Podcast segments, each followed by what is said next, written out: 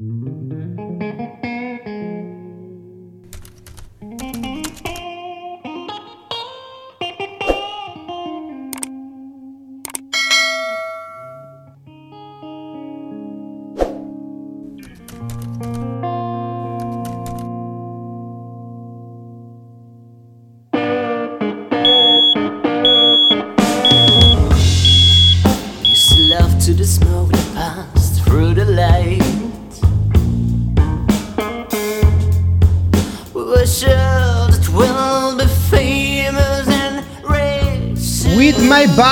amici, benvenuti e bentornati. Una cosa di cui mi dimentico sempre è invitarvi a mettere un like sotto sul video YouTube se vi è piaciuto, è un piccolo gesto ma molto utile per me e ovviamente iscrivervi al canale così se vi sono novità, tutti i nuovi video, le nuove interviste, magari anche qualche test che riprenderemo a fare, comunque verrete informati immediatamente della pubblicazione. Siamo qua, siamo luglio, quasi fine luglio, e noi continuiamo a parlare, parlare di, di ultracycling, di queste pedalate lunghissime, di questi sforzi sovrumani, di questi eroi, se anche poi eroi non sono, ma nel senso buono, nel senso che è gente normale che fa grandi cose con grandi sacrifici. Comunque siamo qua, siamo qua ancora a parlare delle, delle ultradistanze. Abbiamo trattato nell'ultima volta con Sara la Race Across France. In passato abbiamo visto la 24 ore con Mauro Dalligna, abbiamo sentito Fabio Besolo per quanto riguarda la Race Across America, il grande Roberto Picco con eh, l'ultracycling dolomitica che tra l'altro è appena terminata ma che avremo nuovamente al nostro, al nostro fianco, al nostro microfono. E adesso siamo qua per trattare, dopo tanto, una grandissima gara, una delle più belle, e la Race Across Italy. Con noi abbiamo Giovanni. Giovanni, intanto ti diamo il benvenuto e grazie per essere qua con noi. Ciao Luca, ciao a tutti e grazie di questo invito, ne sono onorato. No, sono io che sono onorato, sono onorato, ma adesso spieghiamo anche un po' il perché.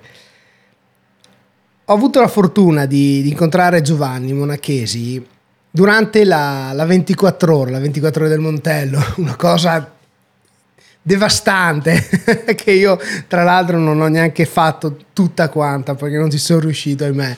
Però ho avuto la fortuna di essere nel, diciamo, nei box a fianco a Giovanni. Quindi ho avuto, appunto, come dicevo prima, questa bella possibilità di conoscerlo e soprattutto di apprezzare i consigli che mi ha dato. Perché io, lui si fermava, perché ogni tanto si fermava a fare rifornimento, io bam bam bam, domande su domande a chiedergli come fare, cosa faccio, ma come ti comporti. Insomma, ecco. E sai Giovanni, queste sono le cose belle perché sono le persone che incontri durante, durante le due ruote, durante le, le, le faticate, no? Sì, sì. Ma tu sei, ormai sei un anziano di questo sport. Ma anziano, io mi diverto, è qualche anno che faccio questo sport di ultradistanze, ce ne sono tanti, tanti che sono veramente dei maestri, io mi reputo ancora un novello, diciamo, ho fatto qualcosa, però insomma ancora c'è tanto da pedalare. Bello però, sai, quando uno, uno, vede più in là, uno dice non sono arrivato, sono appena partito, no? Quindi bello. Che tra l'altro Giovanni è anche fisioterapista, quindi questa sera cercheremo un po' di capire tante cose, anzi forse ci vorrebbe una settimana per cercare di capirne poche, però noi cercheremo un po' di, di così, di comprimere il concetto, no? Perché c'è tanto questa sera. Abbiamo. Intanto mi piacerebbe capire, appena fra, fra qualche secondo poi lo, ti, ti, ascoltiamo, no? mi piacerebbe capire come hai iniziato, come hai avviato questo, questo, questi passi nell'ultracycling. Poi comunque abbiamo la Race Across Italy e una domanda che io ti vorrei fare, ma te la faccio adesso, ma tientela per la fine, è, ma da fisioterapista come ti comporti con, con, te stesso in questo sport usurante. Ma io mi taccio e adesso mi piacerebbe sentire un po' Giovanni come ti sei avvicinato alle ultradistanze. Allora, io in realtà nasco con la mountain bike, sempre fatto gare marathon, endurance eh, con le ruote grasse. Poi mi è presa la passione per la bici da strada circa quattro anni fa.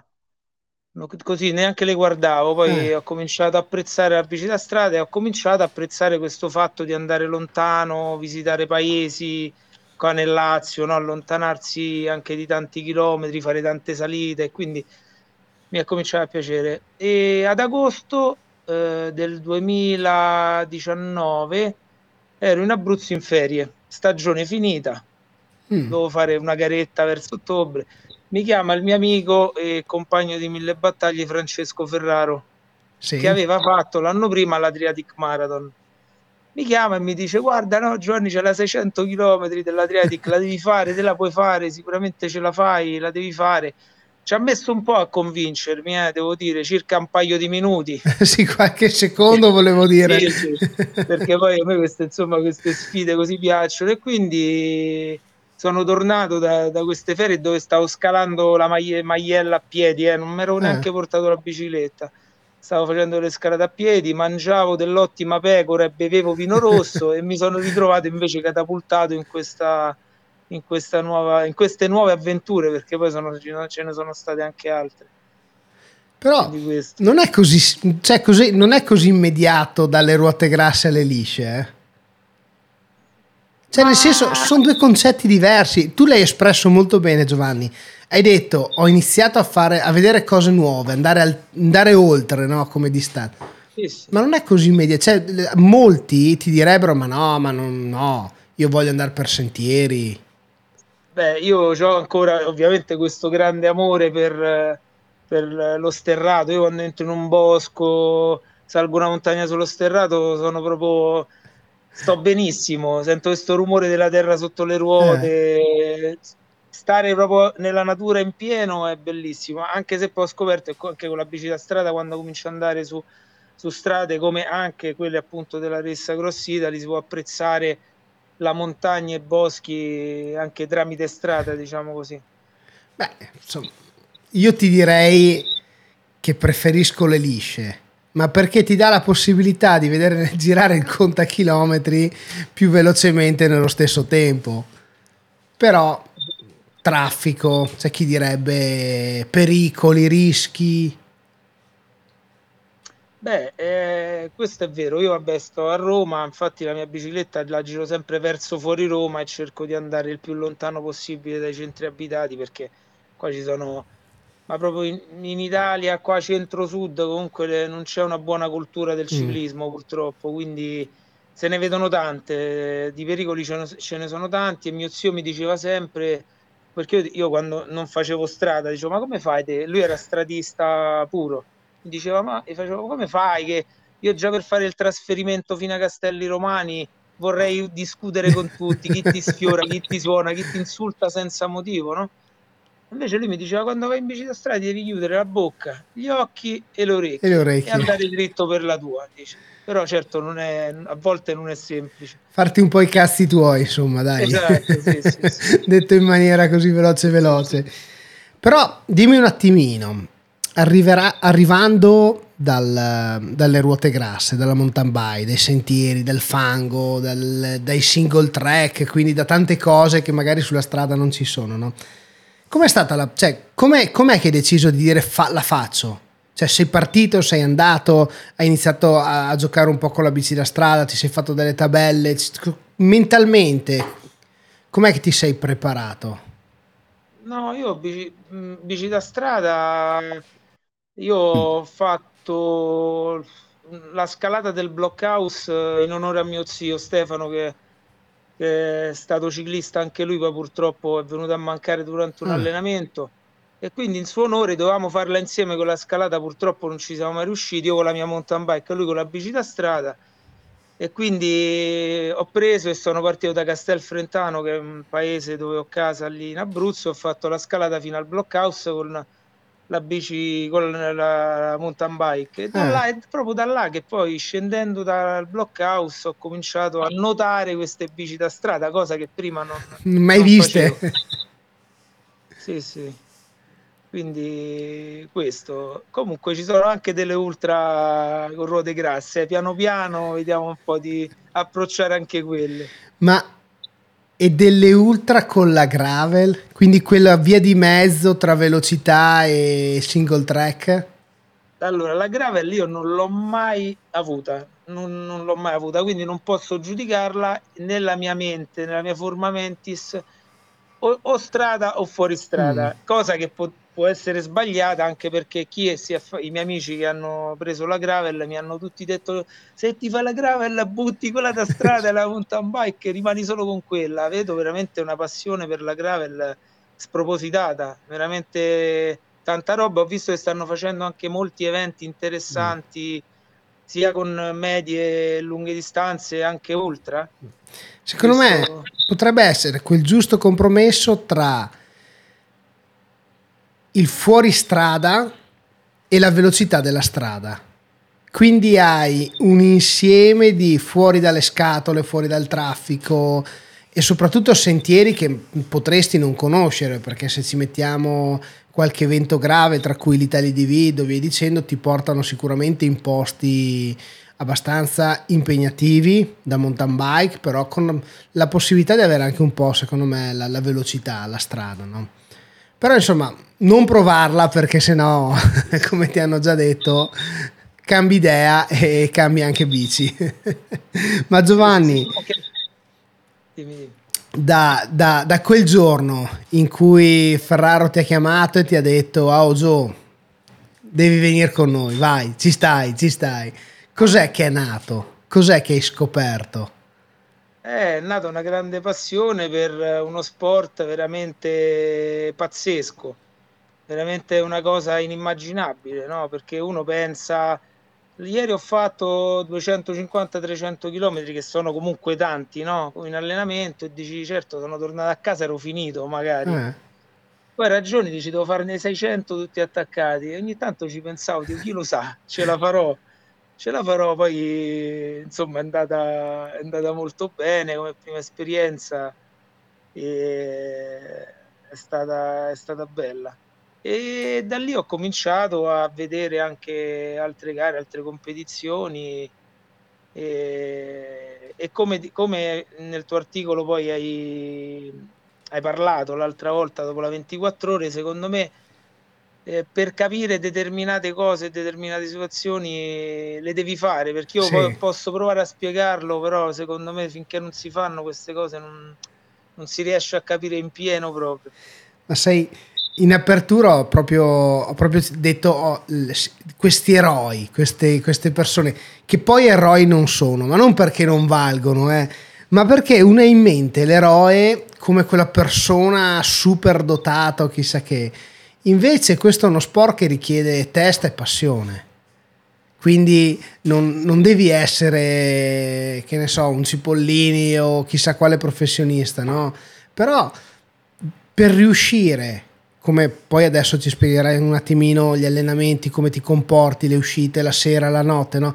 Per riuscire a mettere insieme lavoro, famiglia e anche dover uscire eh, bisogna essere un po' quegli eroi, tra virgolette, no? Quelle persone un po' speciali che hanno voglia di fare quello sport. Perché sennò per molti ti direbbero, guarda, metto via la bici, andiamo a berci una birretta insieme, chi se ne frega di andare a pedalare quattro ore stanotte, no?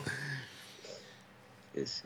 Ma come, come, ti comporti Giovanni con, con gli allenamenti? Quindi per arrivare quest'anno alla Race Across Italy, come dacci un po' perché comunque hai un lavoro, un lavoro che magari ti porta anche fuori casa, quindi com'è che metti insieme il tutto? Com'è che, come, come ti organizzi?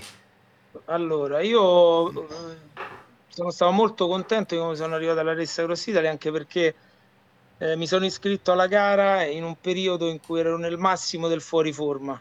Venivo da, un, sì, venivo da un infortunio e poi sono stato fuori quasi un mese per lavoro appunto con, con la nazionale e quindi ero un po' sovrappeso, non allenato perché dopo due mesi di inattività, insomma, e ho iniziato ad allenarmi effettivamente verso metà febbraio, quindi ho avuto molto poco tempo. Io non seguo, lo so, sono un po' così. Eh, Tabelle non esistono. No, tanti mi vedono tipo il diavolo, sia compagni di squadra, compagni, preparatori atletici, eh. increduli che non abbia mai fatto l'FTP, che io fino a poco tempo fa non sapevo neanche cosa fosse, dico la verità, non me ne eh. vergogno, un po' me ne vergogno, però vabbè e misuratori, cardio, cose, insomma, mm, sono cose un po' lontane da me.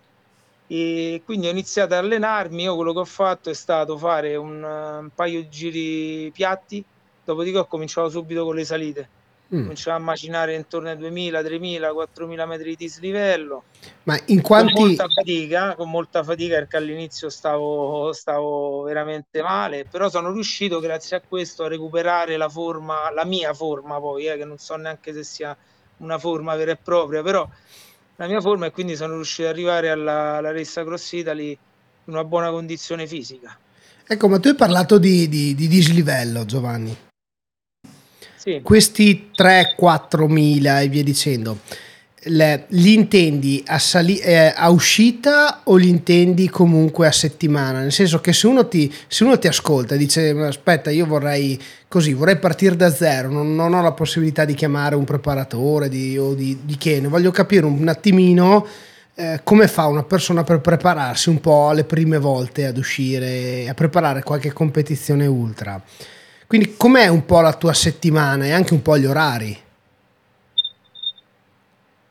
Sì, allora, i... no, quelli sono a uscita comunque, cioè parto magari che ne sai, i primi 1500, poi forzo i 2000, poi faccio i 3000, fino ad mm. arrivare a un massimo di 4000 prima della Rissa Cross Italy, ma massimo che ho fatto in allenamento come dislivello sembra stato 4500, non di più poi l'accumulo della settimana magari arriva anche a 6, 7, 8 mila, che non è tantissimo eh, perché poi ci sono altri atleti, vabbè parliamo poi dei top, ce ne sono alcuni impressionanti che fanno veramente eh, chilometri 20, 30, 50 mila chilometri all'anno, mm. che sono veramente tanti. Io penso che arrivo intorno ai 15 mila annui.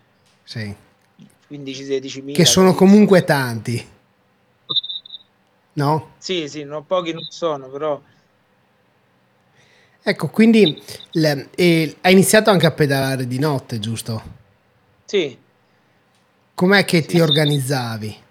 Ma io, diciamo, facevamo delle uscite notturne molte con Francesco e quando dovevamo preparare queste competizioni, anche perché non avendo tempo il giorno col lavoro, ci vedevamo verso le 9, le 10 di sera e rientravamo verso le 6, 7 di mattina per poi riandare al lavoro. Diciamo che era un po' ah, dai. massacrante, sì, un'oretta di sonno magari così, no? come si fa poi nelle ultra, che poi in realtà non l'ho mai fatto, però non ho mai dormito fino adesso. Eh. perché ho fatto il mio massimo di gara appunto è stata la Rissa Cross Italy che comunque è una gara lunga ma non non lunghissima come le americane, alcune che si fanno in Europa, però comunque è lunga, io l'ho chiusa in 4, sì 4 magari, 43 ore e 35 e è stata dura perché fai due giorni e due notti Sveglio. dormire, insomma, eh. sì, sì. E là entrano tante cose in testa che... Ma ci arriviamo pian piano, Giovanni. Sì, allora, dimmi un po', Giovanni. Allora, Race Across Italy, quindi abbiamo 775 km con un dislivello di 11.600 metri. Quindi parti, ritorni dopo due giorni. Sì, sono partito esattamente il 29 aprile alle 11.59 mm. di mattina e sono arrivato il primo maggio alle 7 di mattina, mi sembra. Sì. Quindi la... parti, torni, ma tutto quello che tu hai bisogno ce l'hai con te. Sì, sì, quello che hai, che hai, bisogno ce l'hai con te, poi ci sono delle sacchette che ti vengono portate dall'organizzazione alle time station, che nella Ressa Cross Italy sono tre. Sì. dove puoi mettere il, un po' d'abbigliamento, un po' da mangiare, devi essere bravo a gestire una sacchetta di quelle con laccetti classiche sì. a gestirla per capire a che ora arrivi. Infatti, alla rissa Cross Italy dell'anno prima ho sbagliato la time station di Minturno pensando di arrivare in mattinata, avevo lasciato tutte cose leggere, invece sono arrivato alle tre e mezza di notte e quindi Fredda. ho lasciato tutto là sono ripartito. Sì. Ma ecco, quindi lì l'ho toppata, però. Ecco, una gara così, adesso ti sento parlare, time station, organizzazione, quindi nelle sacchette hai sì vestiario, ma sicuramente anche gel o quello che può servire se c'è la luce piuttosto che una luce di bat- una batteria di scorte, vi dicendo.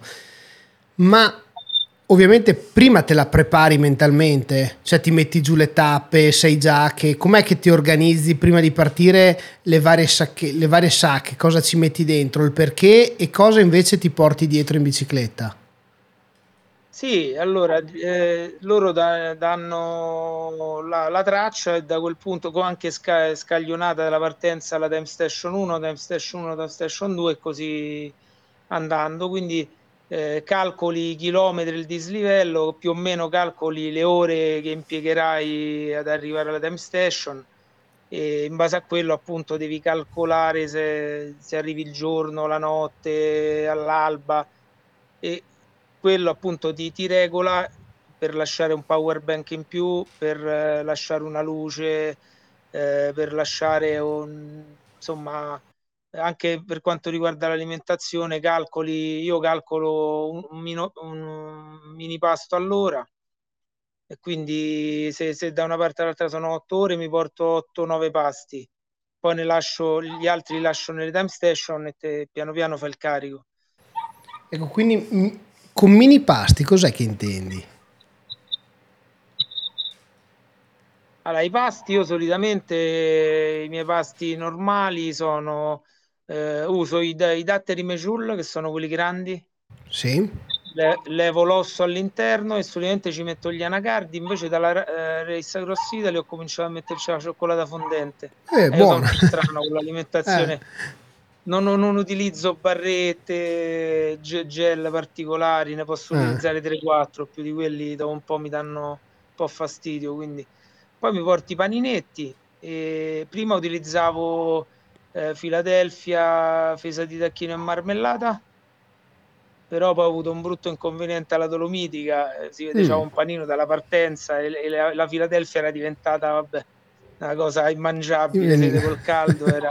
No, no, quindi da ho detto no, Philadelphia... Basta, basta. Quindi ho utilizzato burro d'arachidi e prosciutto cotto poi mi porto alcune barrette che però sono delle barrette che sanno, io ne so, di Bounty, Mars, queste mm. che insomma sono Quindi, un po' più... Quelli, quelle forti, quelle che sì. danno il via, al, alla, che danno il via al, al, fisico, no? Sì, sì, sì. Poi da bere invece eh, porto sempre acqua normale. Preferisco mm. l'acqua normale, proprio quando fa caldo caldo, magari per dire adesso alle 24 ore di Roma ho utilizzato una bustina di sali e basta perché faceva troppo caldo, però solitamente preferisco acqua e basta. Normale. Senza integratori e cose varie.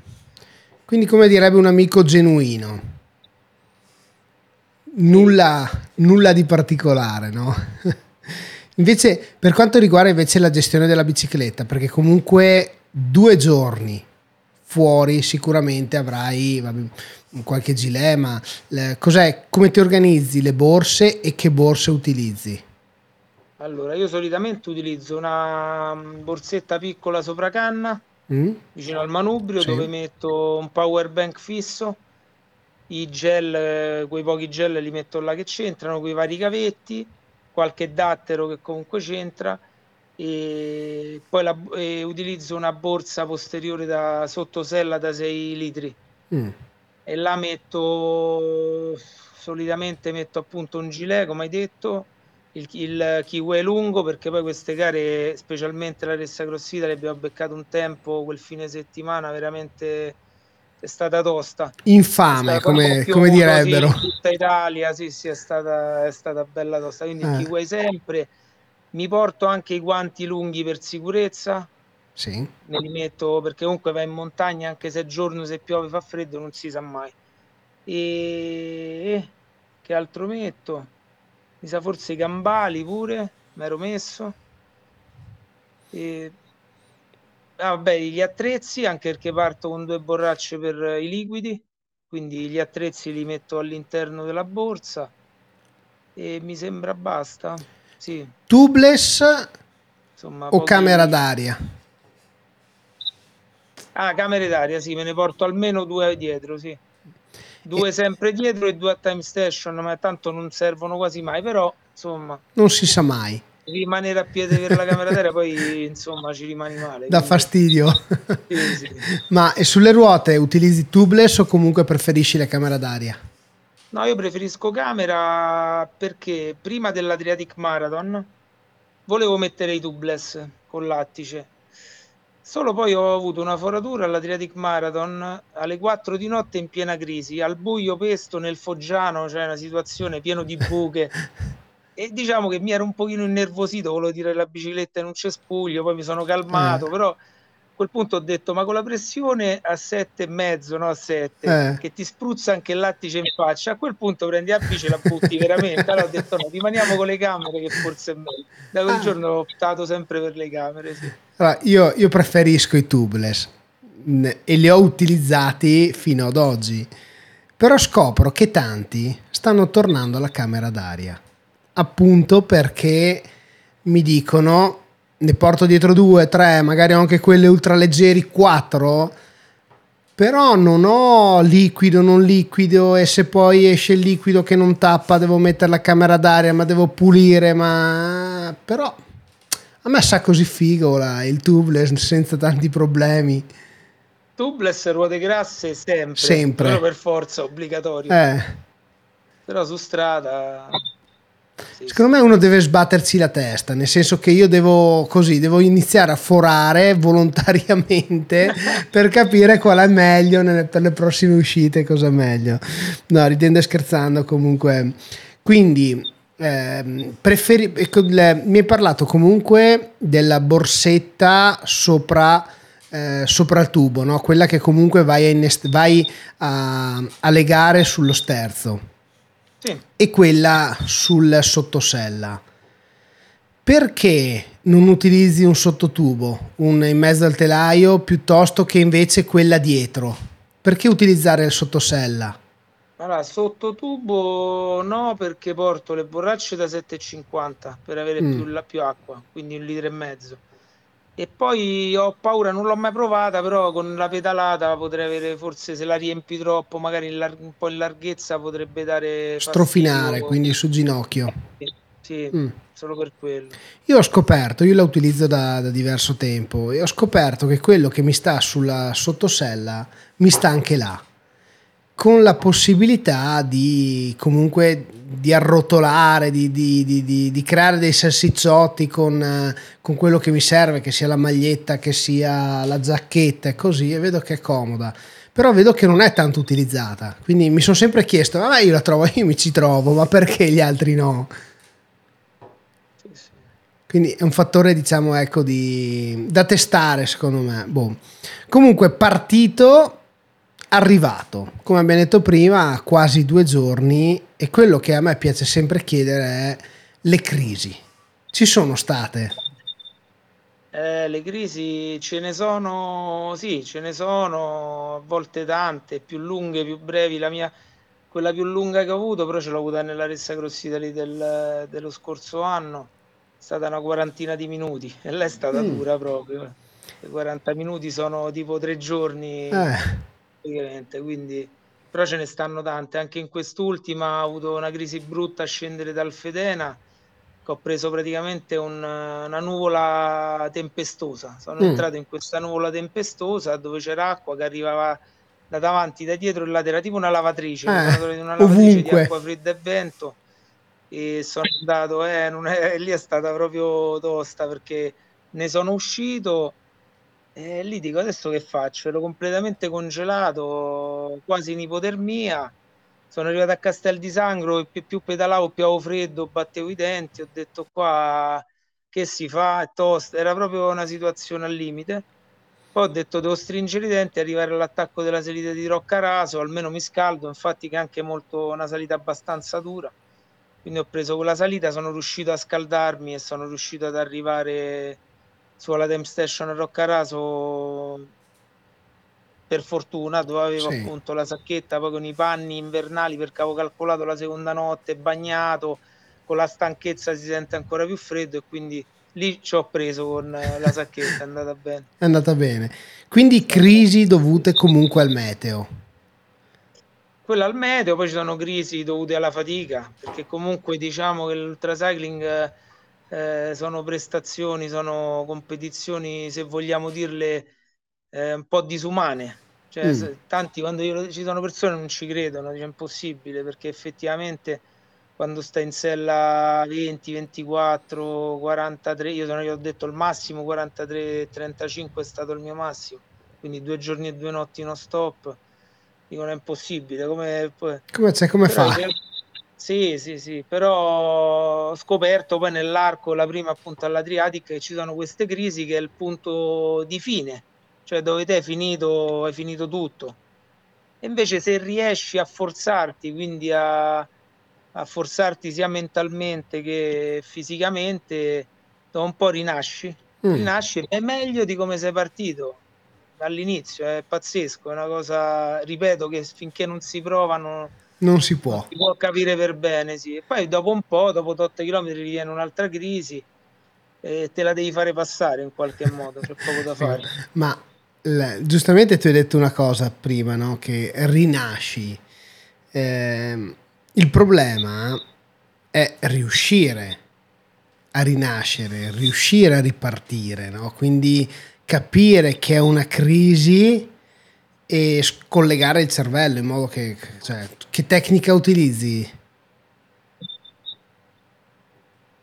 È tosta, quando sta in piena crisi è veramente dura da, da portare avanti perché veramente 5 minuti sembrano 3 ore, cioè stai male, stai male mentalmente, fisicamente eh, però devi, devi, cercare appunto di, di, scavallare questa situazione prima o poi, ripeto, io quella più lunga 40 minuti che è troppo, cioè tantissimo. Mm. Non dico che pensi al ritiro a un certo punto, però dici qua non passa mai, è difficile andare avanti, anche perché si abbassa la media oraria, la pedalata, sta là che arranchi, poi ti fermi un attimo, poi riparti e comunque invece poi piano piano passa. Fino adesso sono sempre passate, per fortuna. Mm. Poi chi lo sa. Quindi vuol dire che la testa è riuscita a tenere a bada. Sì, sì, sì. Io dico sempre che la testa rispetto al fisico è il 70%. Mm. Cioè, ovvio che non puoi andare completamente impreparato fisicamente, non puoi fare queste cose impreparato. Però, secondo me, quando fai queste cose fai molto di più rispetto alle- agli allenamenti che fai, ah. alla preparazione. Sì, sì, perché sono cose veramente 11.600 metri di dislivello tutti insieme sono tra virgolette impensabili, invece poi li fai. Cioè, non è naturale. No, non è, non è una cosa, però è il discorso delle crisi. Se riesci ad affrontare le crisi a superarle, vai avanti, non so se all'infinito, però insomma, mm vai avanti parecchio. Dimostrano veramente anche i ragazzi che fanno la Ressa Cross America. Adesso ci sono degli amici, Roberto De Osti che sta facendo la Ressa Cross Polo. Eh sì, sì, pure quella è tanta roba, sta andando avanti, sta andando molto bene. Quindi e quelli sono migliaia di chilometri, quindi eh sì. questo fa capire che puoi andare, magari lì riesci a fare qualche riposo però comunque è tanta roba. Mm. No, il, mm, il, tanta roba per me è anche, ne, ne hai parlato prima, la notte. Il fatto di pedalare, ma non c'è qualche paura che ti assilla, al, animali? Non... Com'è che riesci? Ah, guarda, io per, personalmente io adoro la notte quindi io eh. quando parto di giorno non vedo l'ora arrivi la notte. A me piace pedalare di notte, quindi vado. Io faccio pure qualche giro fuori strada con un altro amico. Marco, ogni tanto partiamo, che ne so, alle 10 di sera, 11, torniamo alle 6-7 di mattina, c'è tutto bosco. Ma dai. Tutto... Sì, sì, è fighissimo. Ma e gli animali? Un po', un po', di cinghiali qua intorno, eh. Eh, però diciamo che no, no, per strada proprio non non, non ho timori, ma perché ripeto, mi piace proprio pedalare di notte, è una mia caratteristica. Molto bello, sì. Io, a me piace molto, piace, ah no piace, piacerebbe molto pedalare di notte, però io ho sempre paura che sbuchi l'orso, il lupo e chissà che dinosauri, non so. Però a me fai, cioè, poi vedo queste competizioni, non per ultima per esempio la, la, la, l'Ultracycling Dolomitica, che si sono fatti comunque 20 Bello. passi. Perdonatemi. Anche quella è stupenda. Io ho fatto a bella corta, la 380 e sono ah. 11 passi, mi sembra, 10-11 passi. In 11 passi veramente potresti incontrare lo Yeti, l'uomo delle nevi, nel senso che invece ho visto queste, questi atleti, questi ragazzi, queste persone pedalare con disinvoltura, con, con passione, col cuore e vedo che forse la paura è più nella mente, quello che si vuole creare, che non la realtà dei fatti. È, un, è da allenare probabilmente anche quella. Sì, secondo me c'è chi è più portato pure anche per il discorso notturno, per la, la, fase notturna, chi conosco anche altri che la notte la temono un pochino di più, quindi magari preferiscono fare delle competizioni con l'assistenza che si sentono un pochino sì. più protetti, no? Con il fatto io personalmente ho sempre fatto self e non so se la farò mai con l'assistenza perché adoro proprio questa questo momento di solitudine sì sì questa solitudine eh. molto bella sì bene, questi bene, posti bene. fantastici perché anche la Ressa Crossita li passi per mezza Italia ma stai sempre in montagna praticamente infatti ho visto, ho visto che bene o male lo scenario è quello di alta quota quindi questi, sì. queste alture queste montagne queste però Giovanni, dalla tua professione, dalla tua, dal tuo lavoro di fisioterapista, com'è che previeni, com'è che curi il tuo corpo in questo, in questo sport usurante? Perché alla fine cioè, c'è poco da dire, ti usura fisicamente. Ma allora, diciamo che io le mie maggiori usure le ho avute col calcio. Ho mm. giocato seriamente 20 anni, adesso ancora gioco, facciamo un campionato minore, mi diverto, però quello che mi ha usurato di più è stato il calcio.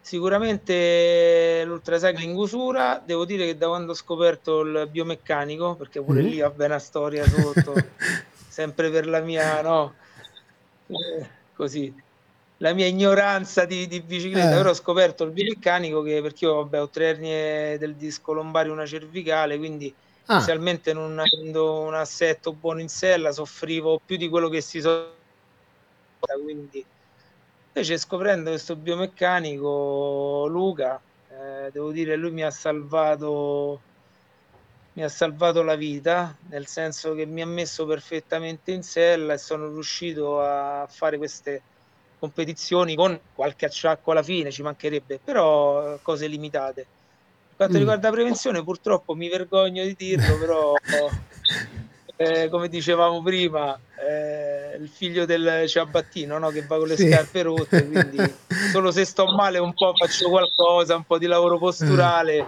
Purtroppo non dovrei dirlo perché altrimenti i miei pazienti mi rimproverano e dicono: oh, Ma noi ci dici sempre che dobbiamo fare. E poi quindi alla fine non, diciamo che non, non curi, non, non, previeni. No, in linea di massima no. Mi curo se sto male, eh. però prevenzione purtroppo non la faccio, ma dovrei farla per come sto io. Ma se io fossi un tuo paziente, no? un tuo cliente, ti dico, va Giovanni, adesso voglio iniziare con l'ultracycling, eh.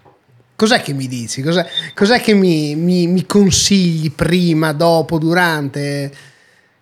Beh, diciamo la cosa importante sul ciclismo e specialmente sulle lunghe distanze è la prevenzione posturale, quindi fare una rieducazione posturale come compensazione alla postura che, del ciclismo. Quella è la cosa mm. secondo me importante e fondamentale che dovrebbero fare tutti i ciclisti, compreso me. Ah. Quindi e... E, e come si sviluppa dopo invece? La posi- quindi la posizione curarla al di fuori della bici, giusto? Sì, sì, fai le, diciamo, delle posture che vanno a compensare la, la postura, diciamo, curva in avanti del ciclismo. Quindi mm. questa ipercifosi dorsale quindi si va a lavorare sulla catena posteriore, andare ad allungare un pochino le strutture. E vabbè, non voglio entrare troppo nel tecnico. Ma invece per quando il famoso stretching, quello che si dice dopo il calcio, dopo la pedalata, quello che uno dovrebbe da fare con attenzione. Sì. Anche quello andrebbe sì, sì, comunque diciamo coltivato. Il... Sì, sì, sì, come no, assolutamente. Quadricipiti, ischio-rurali, polpacci, assolutamente. Vanno, vanno strecciati anche la parte del medio gluteo, gluteo, piriforme, sono tutte strutture importanti, l'ilopsoas che stando sempre curvi così c'è mm. comunque una retrazione de- dell'ilopsoas. Però effettivamente nessuno lo fa.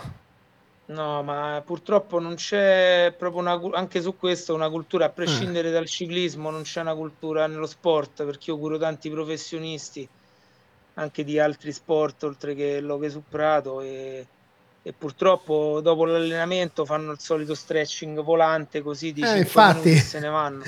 Lo, Invece lo stretching dovrebbe essere parte, importa- parte dell'allenamento proprio. Cioè che se non fai lo stretching è come se non facessi le ripetute o, o gli scatti, per mm. dire. Perché infatti, mentre parli, sto pensando, no? Comunque nella corsa, nella bici, lo stretching dovrebbe essere, come hai detto te, una parte fondamentale dell'allenamento. Ma su una gara di due giorni e su un allenamento do- che, che, che ci porta anche a pedalare tantissimi chilometri a settimana. Cosa vuol dire lo stretching? Qual è la prevenzione migliore? Eh, è importante perché evita i sovraccarichi muscolari, appunto, sia del eh, quadri, quadricipiti che ischio-crurali, la parte posteriore della gamba. Eh, e riesce, insomma, aiuta anche continui. Quindi mm. se, se c'è una tabella che mira ad allenarsi tutti i giorni, lo stretching comunque facilita anche il recupero. Mm. Quindi va a prevenire anche gli infortuni, tutto quello che sì, è. Sì, sì. Anche l'aspetto. se devo dire che il ciclismo come infortuni rispetto ad altri sport, è... cioè ci sono anche nel ciclismo, però ripeto, sono più infortuni dovuti alla malpostura, alla malpedalata, stiramenti, strappi muscolari, è difficile. Mm. Mm, sì, proprio problematiche muscolari di questo tipo ne ho viste poche, devo dire. Nonostante sia l'ultracycling, come dicevamo prima, comunque usurante, perché comunque a lungo andare ti porta comunque a degli scompensi. Sì, sì, forse più... Come no? Sì, sì, forse più contratture, affaticamenti forti, mm. che poi in altre situazioni possono portare anche a lesioni, però No, no, l'ultracycling comunque va, ci dovrebbe essere appunto una prevenzione, comunque un lavoro eh, di stretching e posture a fine, ogni fine allenamento. Mm. Sono quelle cose che è così bello andare in bici, godersela, ma poi arrivi e non c'è più tempo per il resto. Esatto, è pure quello che torni a casa e poi magari ti fai la doccia al volo e vai al lavoro. sì, eh, infatti. Cioè, purtroppo per fortuna.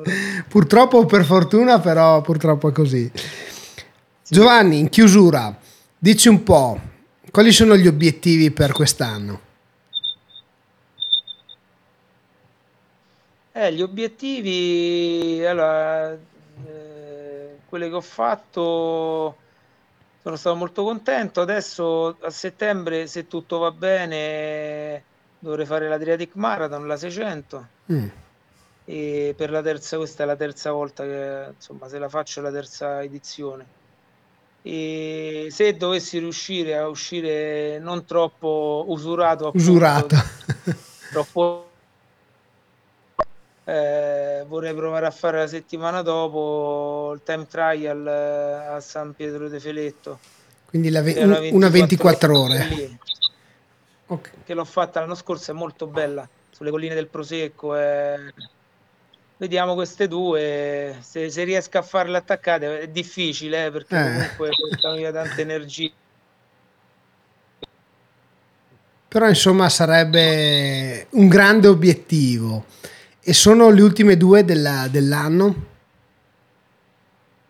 Ma dovrei fare, se tutto poi va prosegue, dovrei fare una 6 ore di ruote grasse, un eh. bike a Ostia, la 6 ore di Ostia. Eh poi dovrei aver finito, insomma, sono queste. Quindi insomma appuntamenti ne hai ancora, dai qualcuno. Prossimo anno c'è qualche competizione che, che ti porterà via, diciamo, il, l'anno, nel senso c'è, hai in mente qualcosa di grande, qualcosa che non hai mai provato fino ad oggi?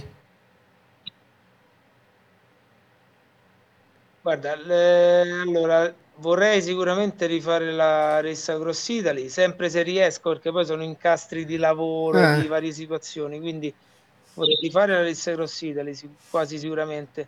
Poi stavo vedendo un'altra organizzata sempre da Paolo Lauriti molto interessante, che è l'Empirelands, che mm. è una gara di gravel o mountain bike. Ah, non l'ho mai sentita. È interessante, molto interessante. Ce n'è, ce n'è una corta che sono 400 km che va da Silvi Marina e mm. finisce a Roma al Vaticano. Mamma mia, bellissimo! Bellissima. Eh. E la lunga invece sono, mi sembra, intorno ai 900 km, una sorta di ressa cross Italy però sullo sterrato e fai quindi doppia Adriatico Tirreno Adriatico però su, sullo sterrato quella potrebbe essere interessante ma vediamo e poi quella a cui vorrei puntare forte cioè forte nel senso vorrei andarci a farla è la Dolomitica la lunga la 700 eh sì quella è, è un, so, insomma un bel sogno vediamo se riusciamo a realizzarlo quindi l'obiettivo per il prossimo anno è la Dolomitica la 700 se ce la facciamo ci vorrei provare, sì. Bene Giovanni. Allora, Giovanni Monachesi, se qualcuno che ci ascolta, che, che vede il video, ascolta il podcast, avesse voglia di chiederti qualcosa, quindi il, non so, qualche consiglio, qualche informazione, dov'è che ti trova? Hai qualche social che può contattarti, libero, qualche... Eh, allora, io social ho solo Facebook, quindi può okay. contattarmi tranquillamente su Facebook oppure la mia mail, non, non, lo so, però insomma sui social forse è meglio, poi ci scambiamo il numero di telefono magari. Perfetto, quindi uno cerca Giovanni Monachesi e chi vuole, chi vuole avere qualche informazione sulla race Cross Italy, sul, sul come avvicinarsi all'ultracycling, comunque qualsiasi, qual, come dico sempre Giovanni, sai è chi avesse voglia di scendere dal divano perché ha sentito quello che hai fatto te fino ad oggi e, quindi dice cavolo io domani voglio basta io, oh, scendo devo perdere peso voglio, per... voglio contattare Giovanni per chiedere come partire là quella, la, la nota per, per, avviare questo concerto questa nuova musica no?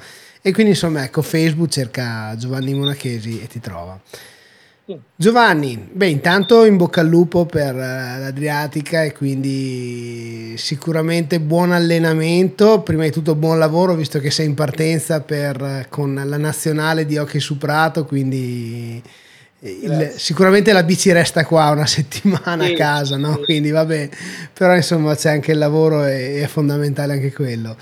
Però bocca al lupo per, per, la, per, l'Adriatica e spero vivamente di vederti a questo punto alla, alla, time trial. Io sarò magari a fare qualche foto, non, non, a pedalare per altri motivi. Però insomma mi piacerebbe riprovare il prossimo anno il Montello, quindi insomma ci sarà sicuramente l'occasione di, di vederci e di scambiare qualche, qualche chiacchiera su questo sport usurante, ma quando ci entri, quando lo scopri è un qualcosa di unico. Sì, sì. Giusto? Vero, vero. Porca, vero. Giovanni, grazie mille, una buona notte a chi ci ha ascoltato, a chi ci ha visto e alla prossima. Grazie, grazie mille. Grazie Ciao ragazzi, grazie mille Giovanni.